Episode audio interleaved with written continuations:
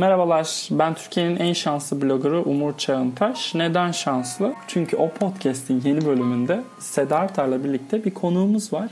Sayın Elçin Yahşi.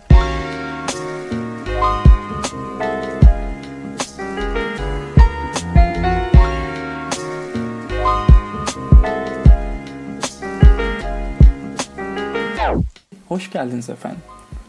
Hoş bulduk. Allah'ım bu nasıl bir onurlandırma. Mahcup oldum vallahi ya. Ama... Bizim mahcubiyetimiz. Evet, aynen öyle. Aa, böyle karşılıklı biz kırıla kırıla. Hayır, size inanırlar da bana gerçekten inanmazlar. Gerçekten çok teşekkür ederim. Ben teşekkür ederim teklifimi kırmadığınız için. Teklifimizi kırmadığınız için. Ne demek. Bugün tahmin edebileceğiniz üzere televizyon üzerine sohbet edeceğiz. Kendimize şöyle güzel bir liste belirledik. Çok spoiler'a girmeyiz diye düşünüyorum. Böyle spoilerların etrafında gezinerek diziler hakkında herkese bir fikir sahibi edelim. Ve de şey olsun. Yani sadece konusuyla geçmeyelim tabii. Arada bir şey birine verip veriştirmek istersek hiç kendimizi tutmayalım, olur mu? Olur. Sadece verip veriştirmek değil, övmek de isteyebiliriz bazı insanları. Tamam. İşte biliyorsunuz ben girince işin içerisine hemen kötüye düşünüyorum. Niye Russell Tovey'i övmeyecek misin? Ben öveceğini tahmin ediyorum. O zaman oradan açayım ben sohbeti. Dollface diye düşünüyordum ama madem Russell Tovey dedim. Madem Russell Tovey dediniz, Flesh and Blood konuşarak başlayabiliriz. Big Little Lies tuttuktan sonra okyanusun diğer tarafının bir cevabı gibi. Tam aynı, tabii ki de tamamen aynı değil. Zaten İngiltere'de bu tür cinayet hikayelerini, kim yaptığı hikayelerini çok tuttuğu ortada. Broadchurch gibi bir örnek var çok yakın tarihten. Siz tabii daha da alternatif söylersiniz muhtemelen. Ama ben Flesh and Blood'ın genel yapısını daha bir Amerikan gördüm. O klasik alıştığımız İngiliz whodunitlerinden biri değilmiş gibi. En büyük artısını zaten Elçin Hanım söyledi. İçerisinde Russell Tovey var. Yani bence izlemek için yeterli bir sebep. Russell Tovey konusunda evet haklısın. Hakikaten öyle. Fakat şöyle bana nedense hiç Big Little Lies'ı hatırlatmadı. Fakat buna karşılık birkaç ay önce gene İngiliz televizyonunda izlediğim Gold Digger, bilmiyorum izlediniz mi? Julia Ormond başrolünde oynuyor. Yaşlı 60 yaşında bir kadın, işte çocuklarını evlendirmiş falan ve çok genç bir delikanlıyla ilişkiye giriyor. Onun çok benzeri gibi geldi bana. Zaten okudum da İngiliz basınında böyle şeyler. Fakat önemli değil. Hakikaten yapısı itibariyle Amerikan dizilerine daha çok benzeyen, benzetebiliriz. Doğru yani dediğin. Ama ben zevkle izledim. Şimdi spoiler'a hiç girmeyeceğim tabii ki. Fakat kafamda bir sürü soru işaretiyle ayrıldım diziden. Hiç şikayetçi değilim, öyle diyeyim. Bu soru işaretleri herkes için de geçerli sanıyorum. Yani sonunda öyle bir yerde kaldı ki ikinci sezona devam edebilir evet. Bize sinyali verdi. Fakat ona gerek var mıydı? Eğer devam ederse nasıl bir hikaye kurulacak? Bambaşka bir şey mi olacak falan? Yani bana iyi bir işaret gibi gelmedi o. Yani bitmesini tercih ederdim bunun bir sezonda. Katılıyorum. O finalini bile unutmuşum dizinin. Yani hani Russell Tovey için izledim ama finalini unutmuşum. Yani devam etse ne olacak? Çok özür dilerim. Liar diye bir dizi vardı daha önce. Bir doktor işte bir kız insanları bayıltarak onlara işte cinsel tacizde bulunuyor. Ama bulunuyor mu acaba? İşte bütün şüpheler doğrultusunda gidiyordu dizi falan. Mesela onun da birinci sezonu son derece ilginç bir şekilde bitti. Şeyden buna benzer. Unbelievable'dan mı bahsediyoruz? Hayır, Liar. Tamam. Liar. Pardon. Evet. Bu yine bir İngiliz dizisi. İkinci sezon şimdi mesela hiç beğenilmiyor. Çünkü yani bazı şeylerin de bitmesi gerekiyor. Fakat insanlar işte bitiremiyor anladığım kadarıyla. Beğenilince bir şey. Devam ediliyor diyor, böyle. Evet. Yeni kültürümüz bu. Seda sen bir şey diyordun. Ben size göre daha geriden geliyorum. Bitirmedim daha diziyi. 3. bölümdeyim. Nasıl kalmış? Hatta kayıda 3. bölümü durdurup kayıda koştum. 3. bölümün ortasında bir yerlerdeyim. Hikayenin mesela olması benim için bayağı şaşırtıcı. Çünkü çok derinliği yok zaten. Kartlarını açtı. Şimdi de patlayacak ve bitirecek gibi hissediyordum. Big Little Lies benzetmesi ben de yaptım izlerken. Çünkü aynı şeyi, aynı ne denir? Aynı motifi kullanıyor. Kimin başına bir şey geldiğini bilmeden insanların... Tabii orası, o açıdan çok doğru. O anlamda ben de Big Little Lies çağrışımı yaptı bende de. Böyle Big Little Lies da Broadchurch'ün bir şeyi gibi, buluşması gibi hissettim. Evet, Broadchurch'un İngilizliğiyle Big Little Lies'ın Amerikanlığını böyle bir tek bir potada. Kasabası olması falan, ama Big Little Lies'taki gibi nispeten daha maddi durumu iyi, daha burjuva bir aileden bahsediyoruz burada. İşte bir ortada bir ev var. Mal mülk dertleri var. İşte çok lüks dertleri var hepsinin falan. Fakat o sürekli korkunç bir rüzgar altında. O kafayı bulandırmış olur. Onu unutmayalım. Komşu kadın. Çok önemli karakterlerden kendisi bir tanesi. Kendisi de yeni kraliçemiz bu arada. Ona da dikkat çekelim yani. Sıradaki kraliçemiz. Crown'da bayrağı Olivia Colman'dan devralacak. Evet tabii. Tanımayan yoktur herhalde artık Imelda Stanton'u. Yoktur artık. Yani Harry Potter'ı izlemişler. En azından. Oradan gıcık olarak gelecek hepsi. Yani izlemeseler bile afişlerde falan ya da işte pazarlama materyalinde o pembe takım elbisesini görüp de unutan yoktur diye düşünüyorum. Evet, çok doğru. Bir şey soracağım. Russell Tovey'nin çok ciddi bir sanat koleksiyoncusu olduğunu biliyor musunuz? Biliyorum ve podcast'ını takip ediyorum ben. Ha, ediyorsun böyle. Evet, ben etmiyorum. Ama bayağı Tracey Emin falan satın almış. Evet ya, yani şimdi yeni bölümde hatta Rufus Wainwright konuk. Böyle gördüm onu. İstediğim hayatı yaşıyor adam, çok seviyorum bozuk. Ama bir taraftan da adama da aşık gibiyim, acaba hani arada kalıyorum, sevsem mi nefret mi etsem. Hatta çok tatlı birisine benziyor yalnız. Çok ve çok boş görünüp çok dolu olması enteresan değil mi? Hani böyle sanki basit bir aktörmüş gibi duruyor ama bayağı kendini pek çok alanda eğitmiş bir adam. Böyle hayranlıkla izliyorum. Ailesi ve eğitimi de gayet hani sağlam anladığım kadarıyla. Evini kendiyle bulamadım. Dalga geçmesi de ayrıca. Bir röportajını okudum. Röportaj uzun kulaklarından bahsederek açılıyordu. Belki okumuşsundur Sunday Times'da. Köpeği ve kulaklarıyla ilgili, sadece onlarla ilgili konuşuyormuş gibi hissediyorum çoğu zaman.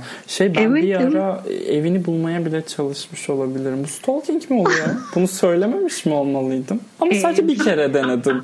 Sadece bir Shoreditch miydi? Evet, Shoreditch'teymiş. Manzara tanıdık geldi. Dedim ki acaba şuradan geçsem o ev o ev midir? Geçtim. Göremedim. Bir daha da gitmedim. Buna da yok, sayılmaz. Stalking'e girmez. Değil mi? Los Angeles'ta böyle turlar oluyor yani, o zaman bütün onlara katılan herkes stalk, ki zaten öyle aslında. Yok, bir yerde de. Öyle zaten.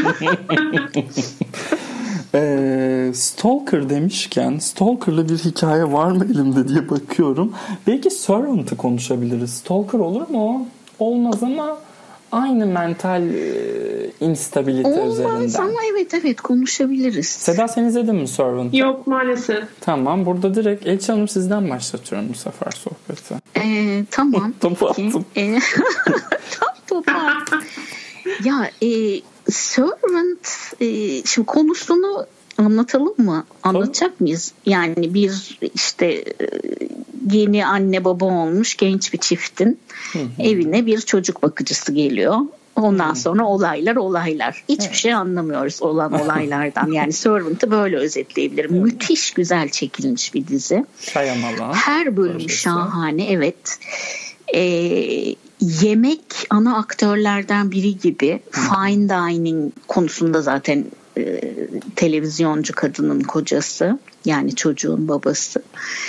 Fakat ortadaki esrarı anlamıyoruz ve yani özellikle anlamadığımız bir şekilde bizi ben işte 5 saat seyrettik. 10 tane yarımşar saatlik bölüm. Hiçbir şey anlamadım.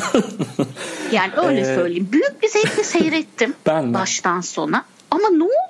Yani neden bir sonraki, bir de yönetmenin 6 sezonda toparlamak istediğini okuyunca bayağı bir moralim bozuldu. Bunun 30 saate ihtiyacım var demiş bunu tam anlatabilmek için. Bilmiyorum devam eder miyim, fakat merak ettiğimi de itiraf etmeliyim. Yani ne oluyor, kim o kız, nedir? Ben bu Shyamalan'ın ölmüş eşekten hala bir şey çıkarmaya çalışması beni çok yoruyor. Bu bir. İkincisi, ben herhalde olur bu. Antoloji falan çıkar bundan sonrasında. Yani kızı tek başına tutup American Horror Story misali başka bir yere sürükleyebilir gibi hissediyorum ama. Belki, çünkü hikaye kızda zaten öbür tarafın, yani ailenin hikayesini çözdük. Bitti o. Yani orada bizi meşgul edecek hiçbir şey yok artık. Konunun geneli olarak da ya muhtemelen İncil okumamızı ve İncil bilmemiz gerektirecek bir sürü safsata var orada. Öyle. O da beni çok sıkıyor öyle şey. Aynen, ben de öyle. Hiçbir şekilde o derslere girmek istemiyorum. Mesela Outsider'ın da öyle bir yanı var. Ona da değinebilirsiniz bu arada. Ben izlemedim ama bayağı biliyorum. Ama onun dışındaki orada bir ikili oluşmuş. Yani şöyle bir kasabada korkunç bir cinayet işleniyor ve birisi yakalanıyor. Çünkü bütün deliller, DNA sonuçları falan onu gösteriyor. Hakikaten de görüyoruz falan, yani adamı kan içinde falan. Fakat aynı anda çok uzakta başka bir yerde aynı adam bir sürü tanığın içinde başka bir şey yapıyor. Yani aynı anda bir kişi iki yerde nasıl olabiliyor?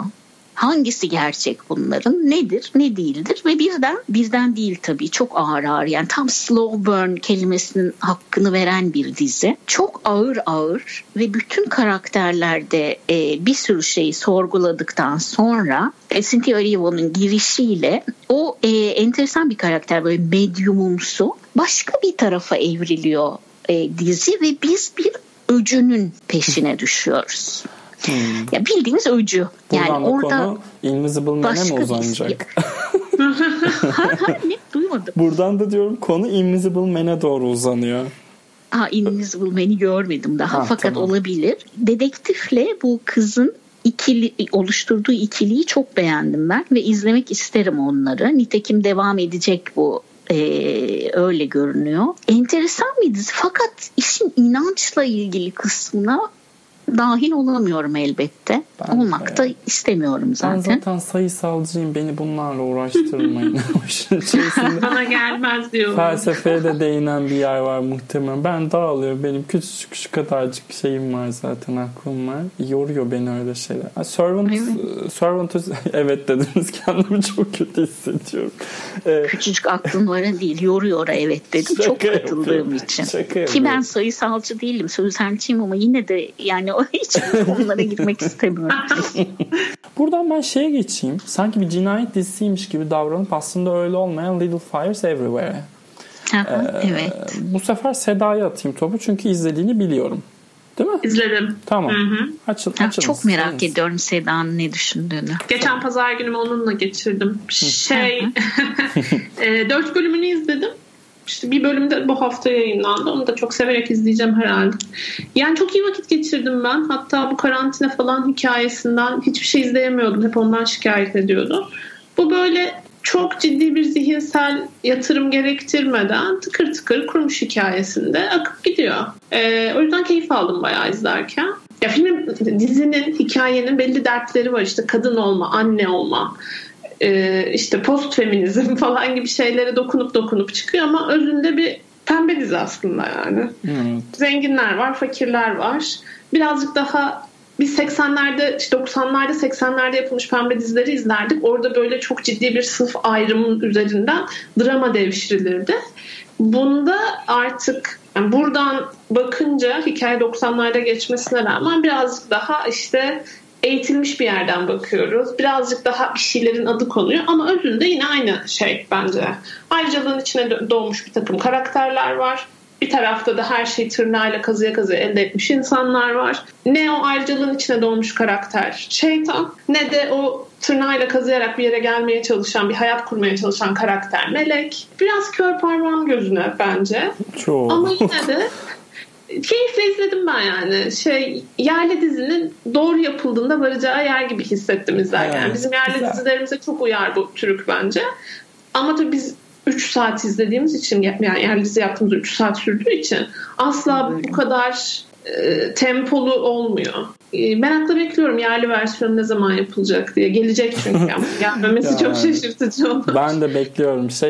Kerry Washington yaşayacağı ev zaten gözümün önüne geliyor. Ondan sonra mahallede muhtemelen ona çok yardımcı olan bir taksici, arabası olan birisi olacak ki otobüse, çünkü otobüs çekimi yapamayacaklar.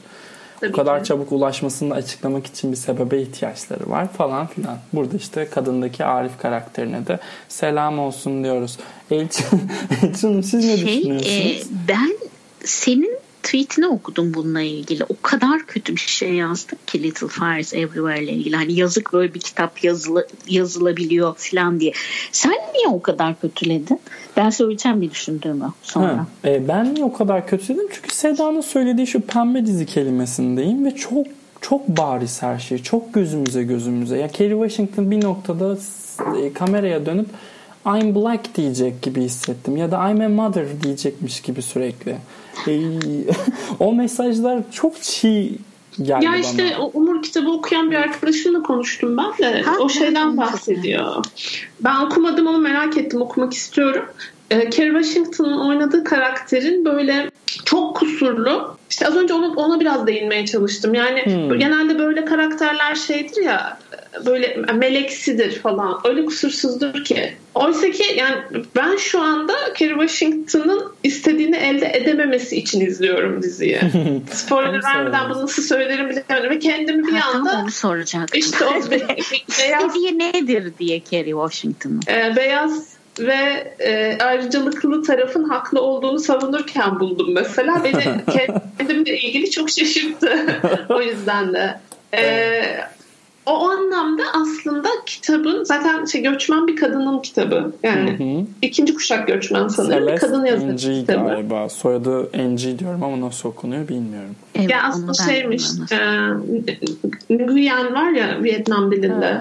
Vietnamiz mi acaba? Vietnam mı acaba? Vietnam asıllı.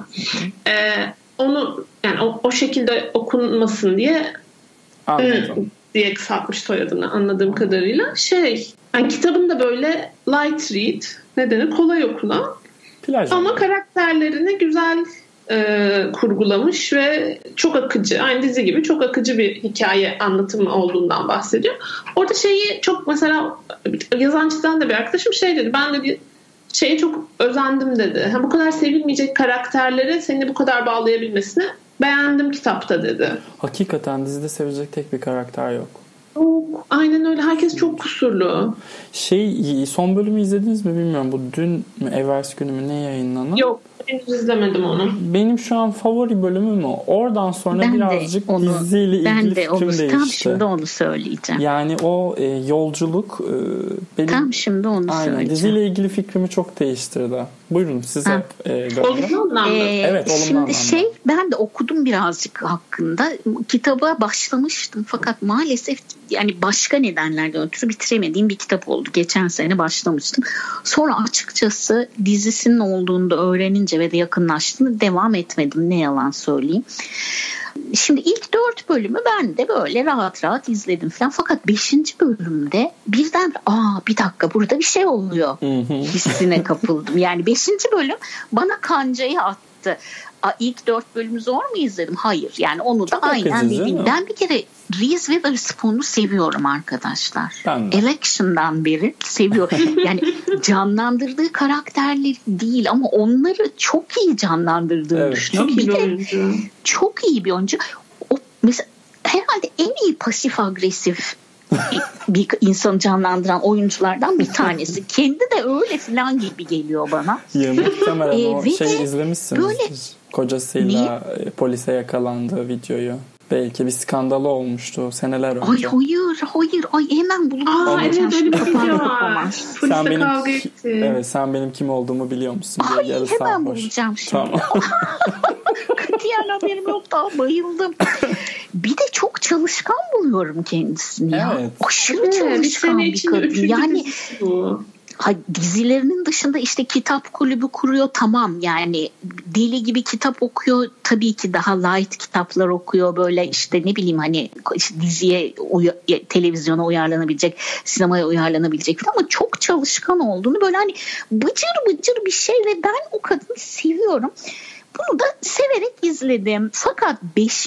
bölümde çok çarpıcı bir şey geldi bana. Yani 2 tane son derece farklı kadın ama sanki geçmişleri çok aynı gibi. Ve genç, şimdi bu bir anne, yani anneler var, işte onların bir tanesinin kocası var, diğerinin yok.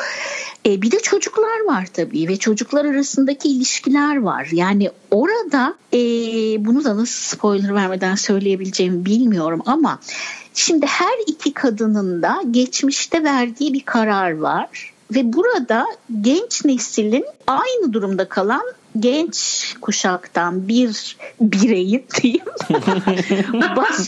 başka bir karar vermesi söz konusu. Yani işte zaman değişiyor, her şey değişiyor ve şimdi gerçi günümüzde değil, 1990'ların sonu galiba değil mi? Evet, geçti 97 sanırım. 97 ha. Orada ve şimdi o üçünü de ben bir öğrenmek istiyorum mesela. Çok ilgimi çekti benim. Ve ilk kez karakterler hakkında, geçmişleri hakkında bilgi edindik bu bölümde. Bayağı bir bilgi edindik. Şu an kapatıp gidip izleyeceğim gerçekten. Çok merak ediyorum. Çok iyi bölüm ya. Gerçekten çok iyi yazılmış bir bölüm. Özellikle bu bölüm yani bir, hani normalde böyle şöyle hani böyle yayılmışsın falan izliyorsun. Burada böyle bir tane dikiliyorsun falan. Hani böyle 4 bölüm böyle yayılmış rahat rahat izlerken bir dakika falan oluyorsun burada. Bir de istediğiniz kadar benimle alay edebilirsiniz. Fakat Luke Bracey diye bir oyuncu keşfettim burada. Onun yüzünden Point Break'i izleyeceğim şimdi. Avustralyalıymış. Ha şu adam. Evet ben. New York Times yazarı. Beni Google'lamaktan kurtardığınız için çok teşekkür ediyorum öncelikle. Luke Bracey ve yani. Russell Tovey güle güle. Onu keşfettim ya, öyle diyeyim de yani. Point Break'in ilkini çok severim ben, Patrick Swayze'yle. Ben de. Ama hiç bakmamıştım bile buna. Yani vakit bunu harcayacak değilim diye. Yeni versiyon 2015 galiba ama izleyeceğim şimdi. İlk fırsatta onu söyleyeyim. Ne kadar 90'lar ve ne kadar kalbimin orta yerine oturduğunu kendisini belirtmek istiyorum. Yani şarkı seçimleri, kıyafetler, boncuklu bileklikler ve saç örgülerine kadar.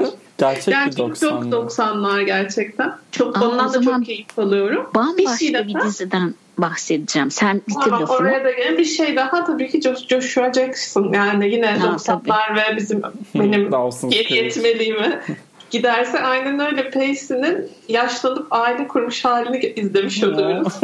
Çok dümdüz ve çok yani fazla beyaz ayrıcalık falan neyse ama yine de Joshua Jackson izliyor olmak çok güzel. Aşık değilim ama izliyor olmak çok güzel.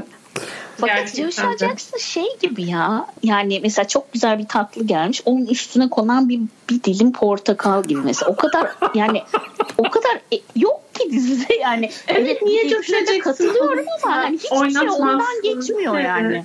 Herkes olabilirdi. Ama evet, Joshua Jackson olmuş. Zarar yok. En azından gördük. Tabii. Joshua Jackson kimle evliydi en son acaba? Şeyle evli. Queen Anne Slim'in başrolündeki kadın oyuncuyla evli. Evet, Jodie Turner-Smith'le. Evet, doğru hatırlıyorum. Evet. Hatta çocukları oldu da. Jodie Turner-Smith de Zoe Kravitz'ten tacını alabilecek güzellikte bir hanım. Kendisine buradan selamlarımızı iletiyoruz. Elçin, 90'larla ilgili bir şey söyleyecektiniz yoksa Davis'e mi geçelim? Evet, bir dizi.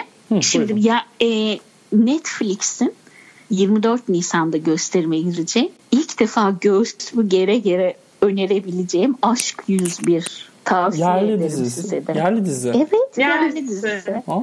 90'larda geçiyor. Bir lisede geçiyor. Yani tavsiye ediyorum. Aylar önce ufak bir teaser yayınladılar ama bir türlü oynatmadılar sonra. O dizi mi acaba? Olabilir, falan işte var. İşte şimdi galiba bir genç kadro var, bir öğretmenler var, bir de işte büyükler kadrosu var. Selahattin Paşalı galiba şimdi Babil'de oynuyor. Selahattin Paşalı'yı bilmiyorum da. Paramparça'daki kızın adını unuttum. Alina Boz. Alina Boz'un olduğu galiba değil mi? Tamam. Alina Boz. Peki benim Mert Yazıcı insanların adını hatırlamama rezaletim de böyle inanılmaz bir şey. Kubilay Aka oynuyor. Neyse, o diziyi de çok, madem böyle 90'lar dedi. Benim kalbim aldı diyorsanız bunu da bütün soundtrackinden konusuna ben zevkle izleyeceğinizi tahmin ediyorum. Vallahi canım. Yani atlamayın diye haber veriyorum ama zaten atlamazsınız, çok şey çıkar. Bir Mustafa Sandal çekmiyor değil 90'lar deyince. Evet, Daves'e geçelim o zaman. Şimdi bu Little Fires Everywhere'de şey dedik ya, hani 4 bölümü böyle seyrettik sonra 5. de bir dikildik diye. 6. bölüm galiba Daves'in oynadı değil mi yine? Ben de ilk 5'i gayet büyük bir zevkle seyrettim. 6'da koptum. Yani tam tersi onda yaşadım. Çünkü oturup uzun uzun felsefe açıkladılar. Bilim felsefesi, determinizm tartışması, işte her şeyin hiçbir şey sebepsiz olmaz ama uzun ya, dizide de bu yani, ayrıca 2 kişi birbirini anlatıyor, diğer 2 kişi bu bayağı sabaha kadar sürecek, biz kapının önünde bekleyelim falan diye. Yani ben orada da koptum diziden. Ya ben Daves'in çok büyük bir trolleme olduğunu düşünüyorum açıkçası. İlk bölümden beri aynı şeyi söylüyorum. Bayağı hani bir bilim kurgu nasıl olmamalı, bu dizi onu anlatıyor. Bilim kurgu değil zaten. Ya değil bu. Ama o sularda yüzmüyor mu birazcık? Tabii ki yüzüyor ama değil. Yani bilim kurgu falan değil. Ne diyeyim? Bayağı thriller bir tane yani. Hiç bilim kurguyla alakası yok. Hani girdi çok güzel, mekan çok güzel, işte doğa şahane bilmem ne. Bilim kurguya ilişkin gördüğümüz tek şey bir çocuğun o merkezde yapılanları anladıktan sonra kustuğu. Ya öyle bir şey yapılıyor ki orada çocuğun midesi kaldırmadı yani böyle. Böyle ya, bu spoiler değil ama değil mi? Ay yok canım. Orada yapılan tamam, şeyin yani. Ben bilim kurgu ya, tamam, tabii ki anlıyoruz ama orada ne olduğunu elbette, hani onu yapabilecek mi yapamayacak mı, yok bir dünya yok bir şey. Yani, fakat bir thriller bu. Tamam, thriller olsun o zaman ama yani sizi çok kırmayacağım. Çok teşekkür ederim. Ama tabii ki bilim kurgu elbette de. Yani bu yeni nesil bilim kurgular üzerinden birazcık işte zaten bu Ex Machina, Annihilation arka arkaya bu Alex Garland'ın yaptığı işler üzerinden. Evet. Artık bu son tam bir tuzağı ya. Yani bunu burada söyleyeceğimi hiç düşünmüyordum televizyon podcast'ında ama sinefil tuzağı, sinefil bro tuzağı gibi bir şey Davs. 6. bölümde tamamen bunu kanıtlar nitelikte. Ha evet doğru yani, hakikaten öyle. Gerçekten bunu beğenecek tüm erkeklere şimdiden başarılar diliyorum hayatta ama yok çocuklar. Ay bunu hep böyle yapıyorsun. Evet kusura bakma değil mi? Hep erkek hep kadın diyorum değil mi? Hep öyle diyorum. Oysa ki esas kahramanı kadın bir diziden bahsediyoruz burada. Ay yani o kızcağız da bu Ex Machina'daki dansçı kadın. Robot kızı. Evet robot olan. Ve nasıl boy iş burada? Ve nasıl kötü oynuyor? Çok yetenekli değil zaten o kız. Ya kim övdü bana onu bilmiyorum. Twitter'da biriyle konuştum ben onu. Kızı övdü bana ve ben dedim ki ya emin miyiz? Hani aynı dizi yani çok mi güzel. Dedik? Hani övmemiz gerekiyorsa çok güzel. Yok. Ve o dünyaya çok yakışıyor. Hani o bilim kurgu diyeceğim. Bu dünyaya ben de çok yakıştırdım. Evet doğru. Seda sen seyrettin bunu. Yok seyretmedim. Ben Alex Garland'ı çok severim. O yüzden dizi yaptığını görünce de biraz heyecanlanmıştım. Ama sonra Annihilation'ı da Alex Garland'ın yaptığını hatırlayıp artık o kadar da muhabbetimizin iyi olmadığını düşündüm. O yüzden hiç bulaşmadım. Yok ben bilmiyorum. Siz önerir misiniz ama ben çok meraklısı olmayanı. İlk bölümden bir şey alamıyorsanız devam etmenin anlamı yoku bırakıyorum buraya. Sadece ben 5 bölüm seyrettim vallahi söylüyorum. Ben de devam ediyorum. Hepsini izledim şu an ama sadece hani bunu da yarıda bırakmayayım diye izliyorum. Bir de bu arada dizim birikmedi hiç. Boşum. Evdeyiz. Karantina. Her şekilde gibi değil mi? O paket açıldı. 6. bölüm ama benim yani koptu benim ilişkim artık dizinin 6. bölümde. Ben yani bir thriller olarak izliyorum öyle değil. Okumuştum ya da duydum mu hatırlamıyorum. Kutsal Motor'da duydum galiba. 4. bölümde dizi farklı bir yere gidecekmiş. Kopma noktası orasıymış diye. 4. bölümde bir şey olmayınca tamam dedim okey yani hani. Buradan da ben istediğimi alamıyorsam bundan sonrasında başıma bir şey gelmez. Yani daha iyi bir yere gitmez bu dizi. Peki Daves'le çok alakasız bir şey konuşalım istiyorum. Birazcık tonumuz hafiflesin. Dollface. Evet. Sayın Artar. Buyurun canım. Dollface. Bitirdim ben. Bitirdiğim bir tane dizi buldum. Bitirdim. Yani şimdi ne diyeyim bilemedim. Hani kötü bir şey söylesem kendimi kötü hissedeceğim. O kadar sevindiler ki çünkü. Ama iyi niyetli. Sonuyla söyledim. Ne o kızın adı? Kat Dennings. Neyse. Ama sanki çok iyi niyetli ama okuduğunu anlamamış. Evet. Ondan evet. Katılıyorum. Yani feminizm bu değil. Post feminizm hiç bu değil. Yok. Çok ya böyle feminizm falan demeyelim buna yani. Bence bu kız arkadaşlığı kutsayan bir dizi. Ya ama işte. Onun için de fazla uzun.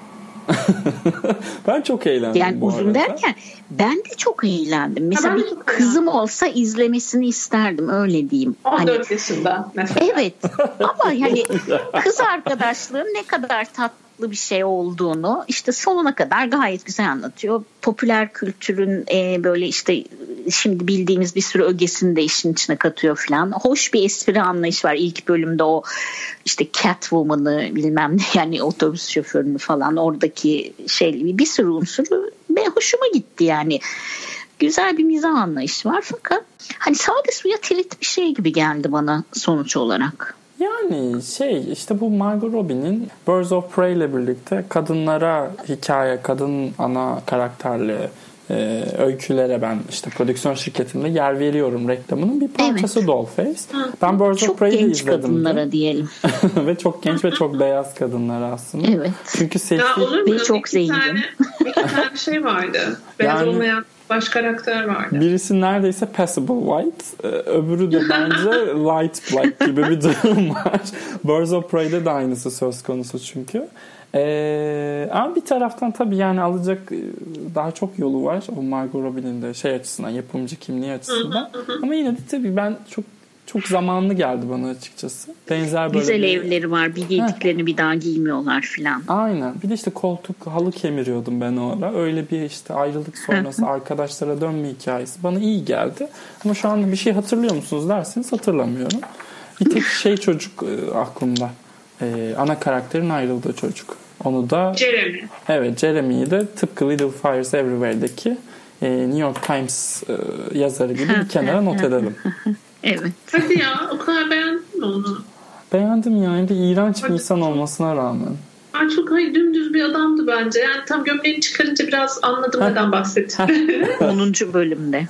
Ama oraya gelene kadar ben anlamadım. Bu çocuğun arkasından bu kız niye acı çekiyor falan diye düşündüm yani. Tam gömleği çıkarınca tamam dedim okey. Ben burada kimlerin arkasından boş boş acı çekmedik diyerek total bir toptan herkese taş atıp kadehimi kaldırdım canım. İlişkiler üzerinden bir tane daha dizi var önümüzde. Breeders. Seda denedi mi bilmiyorum ama yok henüz değil ama izleyeceğim. Ben başladık işte yine aynı şey oldu. İlk 4 bölümde tamam hadi izleyeyim bu diziyi dedim de 5 ve 6 çok iyiydi. Katastrofi'yi izlemiş miydiniz Elçin Hanım? Mutlaka ben evet izledim tabii. Biraz sanki oraya kayacakmış gibi hissediyorum ben. Zaten imkansız kaymaması. Yani söz konusu değil. Aynı yerlerde geziniyor ikisi de. Evet. Evet. Kadın erkek ilişkisi, aile olmak, evli olmak. Öbürü daha önceden başlamıştı. Tabii bayağı öncesinden yani. Hani çocukların ortaya çıkmasının bu çocukların için canını vermekle çocukları öldürmek arasında gidip gelen anne babanın hikayesi ki çok anlıyorum. Yani çok anlaşılır bir şey gerçekten. Bir de katastrofi sanki daha böyle onları bir mizahi tonda yapıp aman hepsi şakaydı evet, diyor. Evet, burada hiç kameraya bakıp şakaydı demiyor. Bir de burada çocuklar da yani maşallah birer canavar. Hani Allah bağışlasın. Yani aman Allah'ım. İnsanı çoğalmaktan vazgeçtirecek tipte 2 tane evlat vermiş. Bir de Martin Freeman kendi deneyimlerinden yola çıkarak senaryolaştırmış bunu. O da herhalde eşi için izlemesi çok zor bir durum olsa gerek mi bilmiyorum ki inşallah eşiyle aynı frekanstalardır. Ya herhalde onu yani bilmiyorum da yani bize kalmaz herhalde. Bunun için endişelenmek. Siz ne düşünüyorsunuz? Ayrıyeten eklemek istediğiniz bir şey var mı? Hayır, yok bir şey yok. Hayır. Tamam. Yani İngilizler bence güzel yapıyor bu işi. Yani onlar kavgası Amerika'da bu kadar rahat olamaz. Mesela çocuğunu hani öldürmek istediğini anlıyoruz adamın da bunu bu kadar rahat yapabileceklerini zannetmiyorum. Yani political correctness çok İngilizler için geçerli değil, değil mi? Yok değil yani. Avrupa için genel olarak bir geçerli değil sanki. Evet. Fransa özelinde ayrı bir hikaye var ama İngiltere'de daha henüz varamadı oralara. Evet. İngilizler demişken o zaman yine konu bağlıyorum. Çok kötü bağlıyorum evet, ama. Evet. Downton Abbey'nin yazarının yeni dizisi. Belgravia. Downton Abbey'nin yazarının adını söyler misin bana? Julia. Ya nasıl okunduğunu bilmiyorum. Julian Fellowes. Bu Fellowes mi? Onu bilmiyorum da o yüzden. İngiliz oldukları için yutacaklarını düşünüyorum. Fellowes. Evet. Sence Lee'se benzemiyor yani. Okey. Burada size şey yapayım. Ben çok konuşmuş oldum çünkü üst üste. Ay ne fena bu insana mikrofon bırakılması. Adamın yani Julian Fellowes'un diyeyim. En verimli çağındayız herhalde.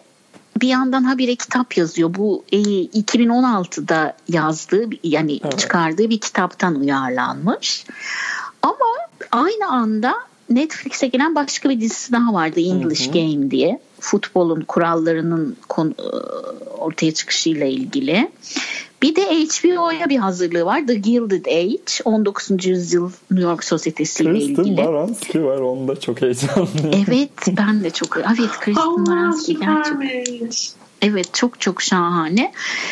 Bir kere hani gene İngiliz ne güzeldir İngilizlik yani Julian Fellowes da bu sınıf meselesini çok güzel ele alıyor yani Downton Abbey'i onun için izlemedik mi yani benim en beğendiğim bayıldığım dizilerden bir tanesi burada yalnız Downton Abbey gibi hani hayatın akışı gelişine hayat değil bayağı başı sonu belli bir hikaye var ve Downton Abbey'dekinden daha karanlık bir hikaye burada da var halk sınıf hizmetkarlar falan ama çok daha az 6 bölümde toparlıyor konuyu ve tamamen insan ilişkileri gene sınıf ilişkileri mesela bir partiyle başlıyor dizi müthiş bir parti ve işte o partiye asla girmemesi gereken birisi bir şekilde bulmuş davetiye girmiş bu olay oluyor filan. Bir takım sırlar var onu hani söylemek açık etmek istemiyorum. Evet çünkü meselesi ama, o birazcık. Evet bütün dizinin meselesi o. Tamamen insan ilişkileri üzerinden o dönemin bütün yapısını çok daha kompakt bir şekilde Downton Abbey'e göre veriyor. Yani gene aynı şey. Evet, Downton Abbey'in geçtiği dönemden 100 yıl öncesi galiba. Aynen ben de ona baktım. Hatta onu da senden öğrenmiş bile olabilirim. Ben de çok cahil oldum. Çok konularda ilgilendim baktım. Yani Victoria dönemi İngiltere'si gene. Fakat hani şey böyle işte yeni para ve eski para. Yani sonuç olarak şu iki tane ailenin hikayesi bu.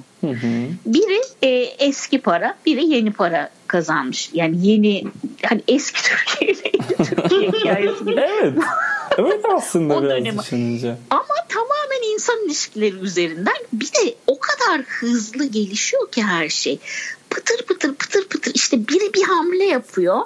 İşte şöyle düşünüyor. Karşıdaki de hemen yapıyor. Çok hızlı gelişiyor. O açıdan çok güzel. Büyük bir zevkle izliyorum ben. Hem insan hikayesi olduğu için hem de bu kadar ustaca ve hani hiç sarkmadan yazıldığı için. Evet. Ya şeye göre Downton Abbey'e göre düşünce Downton Abbey daha epizodik böyle. Bölüm başlıyor ve bölüm sonunda hangi hikayesi varsa elinde bitiriyor. Belgravia aslında öyle değil ama ona rağmen daha tempolu bir dizi. Yani çok daha tempolu bir dizi. Evet. Çok daha hani çoklu bölümlere yayılmış bir sır var çünkü ortada. Nerede artık ondan sıyrılıp başka bir şey geçecek bilmiyorum ama. O sırrı da hemen paylaştılar bizimle mesela. Tabii ilk bölüm bir onu bilerek izlemek çok güzel.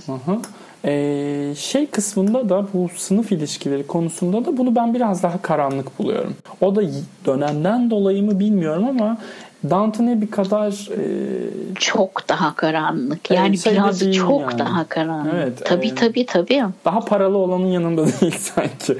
Tabii. Tabii. Ben de beğenerek izliyorum, keyifle izliyorum. Hatta izliyorum. Anneme diyorum ki hemen izlemen lazım.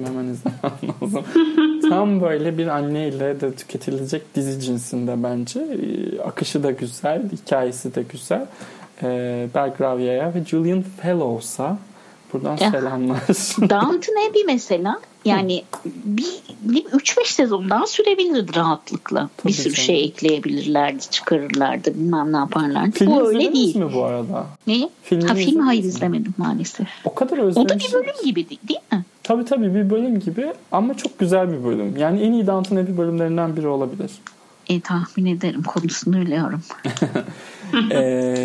Buradan o zaman Seda, sen Plot Against America'yı izlemiş miydin? İzledim. İki bölüm izledim. Zaten yani up to date değilim ama izledim. 3 bölüm oynadı galiba. Hı-hı. Evet, 3 oynadı toplam. Senden başlıyorum o zaman. Açıyorum perdeleri. Ya ben diziyle ilgili internette birkaç işte forum, yorum, blog falan bakıp öyle izlemeye oturdum. Hepsi şeyden bahsediyorlar. Çok yavaş, hiçbir şey olmuyor. Çok sıkıldım falan. Allah'ım dedim, neyin içine giriyoruz? Bir de konuyla alakalı da çok bir bilgim yok yani. Ne olup bittiğinden sadece alternatif tarih olduğunu biliyorum. Evet. Hani spoiler almadan ne öğrenebilirim falan hissiyatıyla oturdum. Bir ortalama insan sıkıcı bulmuş. Bunu biliyorum diziyle ilgili. Ama ben çok iyi vakit geçirdim izlerken. Ve yani üzüldüm açıkçası. Bundan bu kadar sıkılıyorsanız ne izleyebiliyorsunuz ki diye. Bence çok akıcı. Sadece anlamakta güçlük çektiğim bazı yerleri var. Çünkü ben de destek alıyorum. Yani tarihi bilmemekten muhtemelen. Hı. O, yani belli bir şakayı anlamıyorum mesela. 1940 Amerika'sında yaşamadığım için ya da Amerika'da tarih eğitimi almadığım için olduğunu düşünüyorum. Ama karakterler çok gerçek. Oyuncular çok iyi. Dönem detayları harika ve çok hızlı açıldı hikaye yani. Yani ikinci bölümde verdi zaten vereceğini. Birinci bölümde masayı kurdu, ikinci bölümde yemeği koydu, hadi buyurun dedi. O yüzden de çok çok iyi vakit geçiriyorum şu an için izlerken. Üçüncü bölümde de işte nedir? First course servis edildi. Fakat 6 bölüm toplam. Aslında bence bu şu anda yani Trump yönetimi doğrudan akılda bulundurularak izlenecek bir diziydi. Ama maalesef bu korona meselesi ortaya çıktıktan sonra ben mesela dizinin ilk 3 bölümünü 3. bölümünü dün izledim. İlk 2 bölümünü de bir önceki gün izledim ve gece çok geç izledim. Valla anlamadığım bir şey olduğunu ya ben de Amerika'da tarih okumadım ama hani pek anlamadığım bir şey olmadı. Çok o kadar büyük üzüntü duyarak izledim ki ve dedim ki şu dönemde ben bunu herhalde izleyemeyeceğim dedim. Ama hani konuşacağımız 3. bölümde izledim sonra. Birazcık David Simon'ı takip ediyor musunuz bilmiyorum Twitter'dan. Adamın ne kadar öfke dolu olduğunu, ne kadar çıldırdığını, Trump yönetimden nasıl nefret ettiğini falan hani göz önünde bulundurunca kitap da tabii ki elbette öyle. Philip Roth'tu değil mi? Bu kitabı seçip uyarlamış. Philip Roth'tu değil mi dedim? Evet. Bu kitabı seçip uyarlamış olmasını anlayabiliyoruz. Yani herkesin işte Amerika için çok önemlidir ya kahraman kültürü.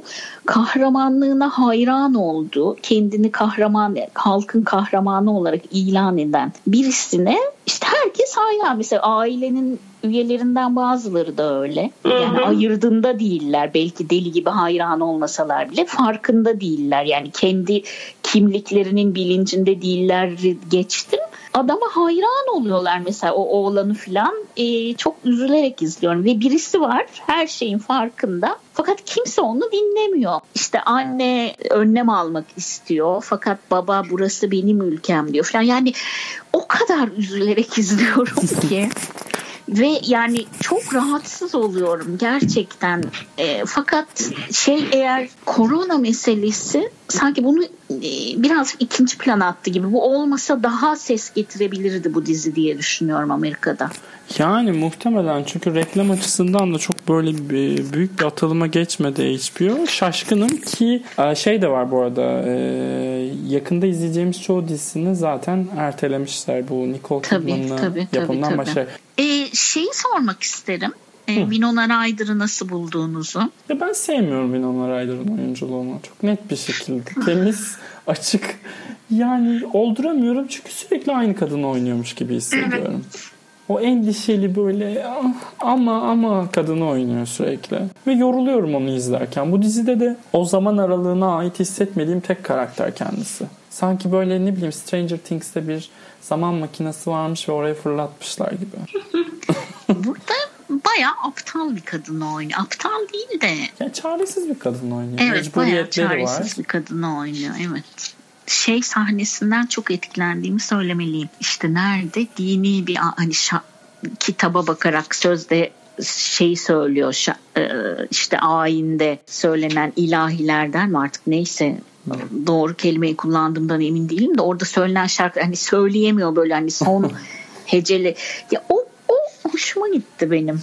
Ben Zoe Kazan'ı çok keyifle izliyorum. Yani evet çok. Böyle çok seviyorum ben de. Bir arkadaşımmış gibi falan seviyorum. Çok ekonomik çok oynayıp sürekli akılda kalan performanslar çıkarıyor. Olu Kitteridge'de de mucize gibiydi. Olu Kitteridge'in evet. adını bir televizyon podcast'inde anmasaydım olmazdı. Olmaz. Evet. Yani ilah. Evet. İlahlar, milahlar, HBO. Konu değiştirmem lazım. Nasıl geçeceğim? My Brilliant Friend. Seda denedin mi? Yok maalesef. Tamam o zaman Elçin Hanım size mi sorayım önce? Sorabilirsin çünkü ben çok şaşırdım My Brilliant Friend'in ilk sezonunu izlediğimde. Ben kitapların 3.'sündeyim bu arada onu söyleyeyim. Hepsini birden okumadım. İlk 2'sini okudum. 3.'nün yarısındayım. Kitapları da hikayesi kitaplardan önce geldi tabii biliyorsunuz. Çok çok merak ediyordum. Bütün kitaplarını almıştım aslında kadının. Kadın diyorum rahatlıkla. Çünkü bunu bir erkek yazmış olamaz. Ay. Söz konusu değil. Yani söz konusu değil. Okuyunca zaten anlıyorsunuz. Zaten yani hani aşağı yukarı bir bulundu gibi de pek açıklan hani kadının bu isteğine saygı duyarak açıklanmasa da bulundu. Bence edebiyat dünyasında son dönemde en hoş hadiselerinden bir tanesi ve kadın çok uzun süredir bunu yapıyor.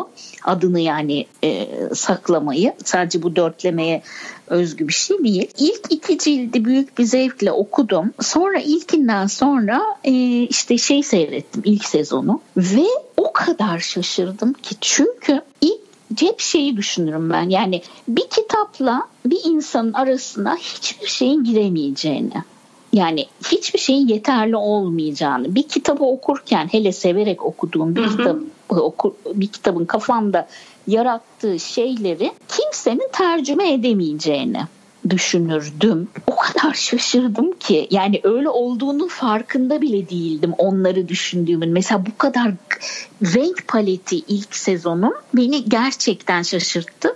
Sonra şeyi öğrendim.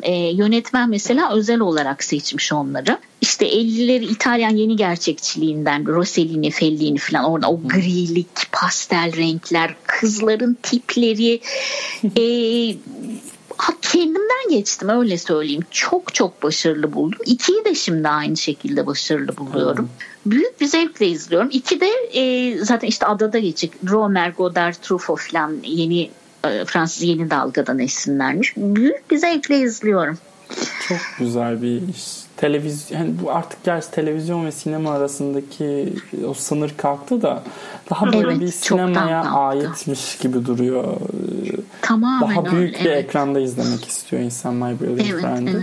İkinci sezonda da şöyle güzel bir şey var. Alice Rohrwacher 2-3 bölüm yönetmiş. 2 bölüm yönetmiş. 4. ve 5. bölümler. Evet. Çünkü ilk sezonun tamamı tek yönetmendi. O adadaki bölümleri yani bilmiyorum izlediniz mi ona yönettirmiş ya da kitabı okudunuz mu bilmiyorum. Kadının bu arada Haziran'da yeni kitabı çıkıyor. Heyecanla onu bekliyoruz. Ben sadece şey izledim. Şu HBO'da yayınlanan 3 bölümü izledim. Daha adalı bölümlere gelmedim. O daha yayınlanmadı çünkü sanırım. Yayınlanmadı tabii evet, daha yayınlanmadı. 4 yani İtalya'da gerçekten yayınlandı aslında evet. Ama tabii ki onu seyredemeyeceğiz. Yok. My Brilliant Friend'de şimdi Succession'la My Brilliant Friend yanlış hatırlamıyorsam böyle arka arkaya oynamıştı geçen sene. Ben Succession'da ikisini de çok böyle büyük bir keyifle takip etmiştim. Fakat işte Succession Oscar'a aday edilmiyor hak ediyor tabii ama Emmy'ye aday edilince daha çok izleyiciye ulaştı. My Brilliant Friend'de o olmadı. Malum yabancı bir yapım İngilizce İtalyanca olduğu için. Evet ve tamamen o ünede asla kavuşmayacak ama mutlaka şu podcast'te eğer bir dizi izlemeniz gerekiyorsa lütfen My Brilliant Friend'i izleyin. Evet. Hakikaten ne kadar övülse az. Evet. Ne kadar 8.5'muş IMDb notu. az. Daha çok olmalı. Çok az. Çünkü insan dolu IMDb. Erkek dolu. Evet. Succession özel olarak değinmek ister miyiz? Çünkü çok böyle kendinden büyük yeni bir fenomene dönüştü ve Game of Thrones'un bıraktığı o drama Emmy ödülü serisini muhtemelen Succession alıp devam edecek gibi duruyor. İnanırım. Succession'da zaten çağdaş bir Game of Thrones değil mi? Doğru. Yani iktidarın ya ben hep Game of Thrones'u şey diye özetliyorum. Hani iktidar insanın gözünü nasıl kör ediyor, aileni, hiç kimseyi tanımıyorsun ve nasıl kimseye yar olmuyor. Yani ben Succession'a da tamamen bir Game of Thrones'un yani ana hatlar açısından devamı olarak, yani devamı değil ama hani tekrarı gibi bir şey olarak. Yani, zaten Roy Fransızca kral demekmiş. Kral. Tabii. Roi. Roi geldi aklıma. Evet, kral demek. Evet, özelinde Seda'nın da çok sevdiğini biliyorum. Seda, bir şey söylemek ister misin? Succession. Benim telefonumun melodisi Succession'ın müziği yani. Ne kadar güzel değil mi? Bayağı o noktadayım. Tabii spor salonuna gidebildiğimiz dönemde koşu bandında dinlediğim müzik kendisi. İşte kazayla mesela dizinin jeneriğini atlama huyu var mıdır sizde? Benim 2 tane, bir Game of Thrones'ta bir de bunda baştan sona 1 saniye atlamadan seyrettiğim bir dizi. Aynen. Hatta şu an evdeyim, acaba tekrar hani yeni dizi izlemek yerine tekrar dönüp Succession mı izlesem falan gibi hissediyorum. Çok çok seviyorum yani hani. Daha iyisi yok herhalde. Çok uzun süredir bu kadar iyi bir şey izlemedim. Ben Game of Thrones'un bile bunun kadar iyi olmadığını düşünüyorum. Bütün o ölçeğine ve harcanan paraya göre. Çok uzadı. Bir de yani bir de tabii oldu, Game of Thrones'a çok önemli çok özel bir şey oldu yani, kitapların önüne geçti filan yani bunu yazarı hala yazmaya devam ediyor öyle bir avantajı var. Gerçi biliyorsunuz ertelendi çekimler burada da. Game of Thrones'la alakalı bir de Lord of the Rings Return of the King'in aldığı 11 Oscar gibi bir durum yani. Sinemayı değiştiren bir şeydi Lord of the Rings. Game of Thrones da televizyondaki ölçeği çok değiştirdi. O yüzden de birazcık arkasına bu rüzgar aldığını düşünüyorum. Hani o seneler önce sadece sinemada izleyebildiğimiz bir şeyi oturup her hafta pazar gecesi, bir de dünyaca hep beraber izleyebildiğim son işlerden birisiydi. Bir de dünyaca hep beraber izlediğimiz, benim çocukluğumda mesela hatırlıyorum annemler kalkardı işte Muhammed Ali Clay'in maçlarına filan sabaha karşı oldu. Onu da radyodan dinlerlerdi sanırım. Tabii televizyondan olduğunu zannetmiyorum. Böyle yani maçlar filan dışında böyle bir şey yok ki yakın zamanda. Yani son sezon özellikle başka türlü bir hadiseydi. Onu yaşadığıma da çok memnunum ayrıca. Çok güzeldi. Ve çok uzun sürdü. Yani hani küçük sprintler halinde ama hepimizin hayatının son 8-9 yıl mı? 8 yılı. Bir sene hiçbir şey yayınlanmadı. 8 yıl mı oluyor? Sanırım. Beraber yaş aldık aslında. Tabii canım. Oyuncuların değiştiğini gördük. Evet, yani boşluk hakkında. Tabii. Ama bu toplu dünya çapında çılgınlık son sezona özgü bir tek değil mi? Yani ondan önce de tabii yani başlamıştı ama her sezon biraz daha artarak oldu.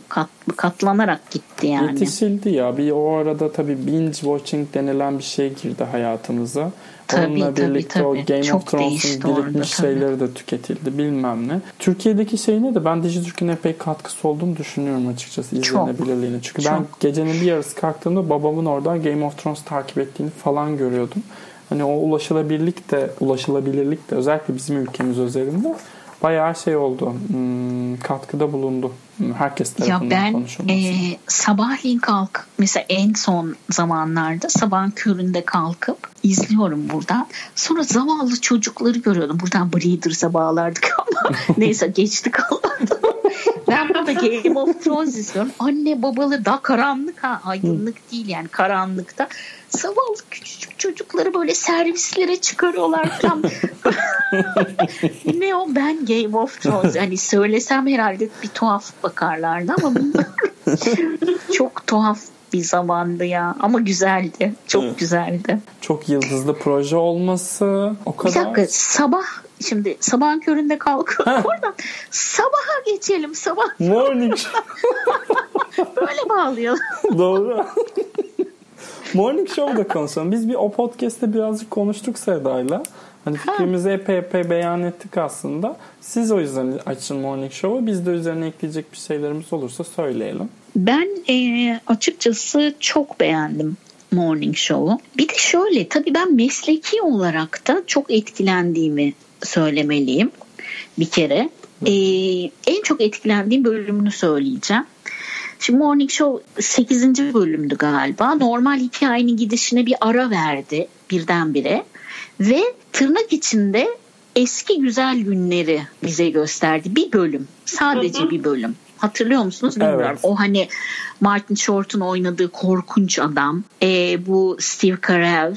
Ona bir doğum günü partisi veriliyor. Kızlar geliyor, evet, böyle striptizler, tepsiler de işte çiğ köfteleri eksik falan. Neyse.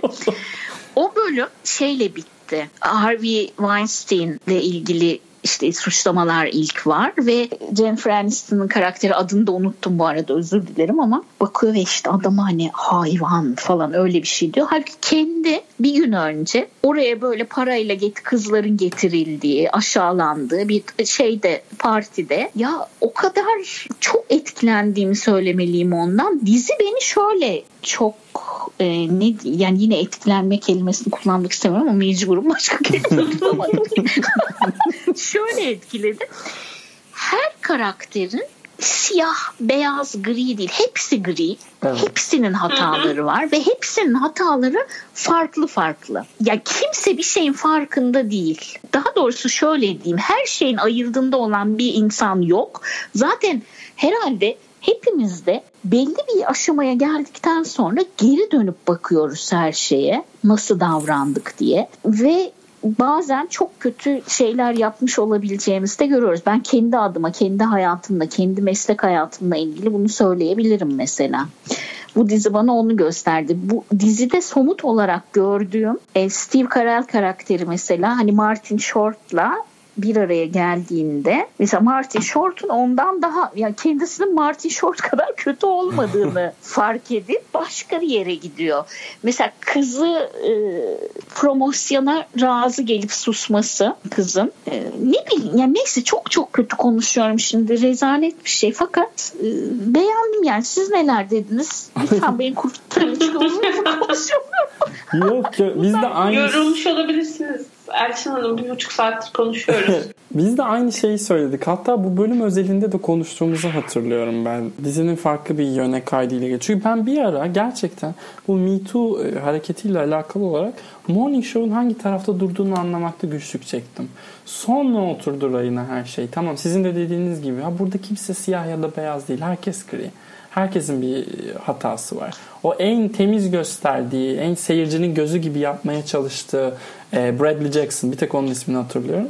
Reese Witherspoon'un karakteri bile bu diyebilen bir dizi. Ben de çok beğendim. Ya biz de çok beğendik. Reese Witherspoon'un karakteri de işte çalışma arkadaşının arkasından iş çeviren bir karakter, evet, sonuçta. Yani evet, bunu da işte mesleki gereklilik diye açıklayabilir, bilmem ne falan filan. Yani bu şeyi gösteriyor aslında. Hani kimse sütten çıkmış ak kaşık değil ve olamaz. Ama bu konuda bir farkındalık yaratması açısından çok önemli bu dizi. Ben önemini o olarak görüyorum The Morning Show'un. Büyük bir zevkle seyrettim. Bir sürü insanı suçladım. Ah ama yanlış yapıyor. Ben açıkçası Steve Carell'de mesela şey diyor. Ya ben 60 yaşında beyaz bir erkek karakterim diyor. Ve ünlü biriyim diyor. Yani kimseyi kafasına silah tutup da zorla bir şey yapmadım. Herkes bana kendi geldi diyor. Yani şimdi bunun ne kadar hatalı, ne kadar yanlış olduğunu o adama saatlerce anlatabilirsin ama hiç anlatamayabilirsin. Fakat dizi genel olarak her tür karakteri, yani bu işte nedir o skalanın her tarafında duran insanı çok özenle seçmiş ve göstermiş. Of. Ve insan hakikaten kendini sorguluyor. Hele böyle bir işin içindeysen. stajyeri, yapımcısı, sunucusu, kanal sahibi, prodüktörü, bilmem nesi, hepsini bir şeyden geçiriyor ya. Hepsini bir röntgen çekip. Seda, senin eklemek istediğin bir şey var Morning Show'la alakalı? Ben sizin kadar sevmedim herhalde. Yani söylediğiniz her şeye katılıyorum. Bana bazı dertleri çok şey geldi. Çok üst sınıf geldi. Bazı mesela Jennifer'ın bazı sahnelerinde şey dedim, canım kusura bakma senin için üzemeyeceğim derken buldum kendimi. Öyle bir empati sıkıntısı çok yaşadım. Çok normal, tabii doğru yani, öyledir. Doğru yani.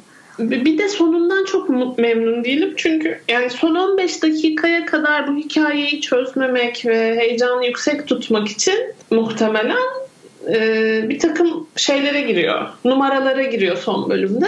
Onunla alakalı bir itirazım var. Çok daha hikayenin gelişine temposuna uygun bir şekilde kapatabilirdi. Ama o birazcık daha bu işin heyecanlı kısmına oynamayı seçmiş. Yani yayıncılıkla ilgili bir karar bu da sonuçta. Saygı duymak lazım. Ha, bunu söylemişken şunu da söyleyeyim. 2. sezon olsa ki olacak muhtemelen yani. Hani öyle oldu canım çoktan yani. Şeyler vererek 2. sezon bitti. Birden şey oldu. Olacak yani kesin. 2. sezonu da izleyeceğim muhtemelen. Çünkü karakterlerin sizin de aynı şeyi görmüş olmanıza çok sevindim. Gerçekmiş gibi hissettirdiği çok şey vardı dizide. Yani mesela Bradley Jackson gibi bir muhabir olduğuna da inandım. Jennifer Aniston gibi bir televizyon figürü olduğuna da çok inandım. Ya da Steve Carell gibi adamların da çok olduğuna çok inandım. O yüzden de tekrar izlerim. Sizin kadar hayran olmadım açıkçası ama hiç sıkılmadım izlerken.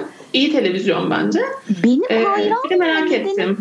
Bu konuyu enine boyuna ve böyle çok geniş olarak ele almış olması. Çok cesurca çok, bir de. Evet, çok cesurca. Hamaset edebiyatı yapmıyor. Herkes kendine baksın diyor. Bütün kadınlar kurban değildir diyor. Bunlar söylemesi kolay şeyler değil. Tabii hiç değil. Şu kağıda Bradley Jackson yazdığımı fark ettim. Ne ara yazmışım. Evet. Ya benim listemdeki dizilerin sayısı bu kadar. Sizin üzerinize eklemek istediğiniz böyle bir şuna da bir baksanız mı dediğiniz bir şey varsa sahne sizindir efendim. Vallahi yok yani şu anda ben de bunları ayırdım. Yani ayırdım dediğim zaten önceden hani evet, saptamıştık. Bunlar üstüne bir şeyler söyleriz diye düşünmüştüm. Tamam. Böyle bir kendi serbest ya bu mikrofon bana verilince gözüme şey tutulmuş gibi kalıyorum. Konuşamıyorum ben ya. Yok harikasın. Bence de harikasız. Çok da güzeldi yani. Ay, çok iltifat alayım diye söylemiyorum. Çok teşekkür ederim. Çok naziksiniz. O zaman ben burada bir kapanış yapayım. Bizi buraya kadar dinleyen herkese çok teşekkür ediyoruz. Bence şahane bir podcast oldu. Biraz daha dizi menüsü birikirse belki Elçin Hanım'ın yine kapısını çalarım. O da hayır demezse tekrar görüşürüz. Estağfurullah. Ne demek. Çok teşekkürler tekrardan. Görüşmek üzere. Hoşçakalın.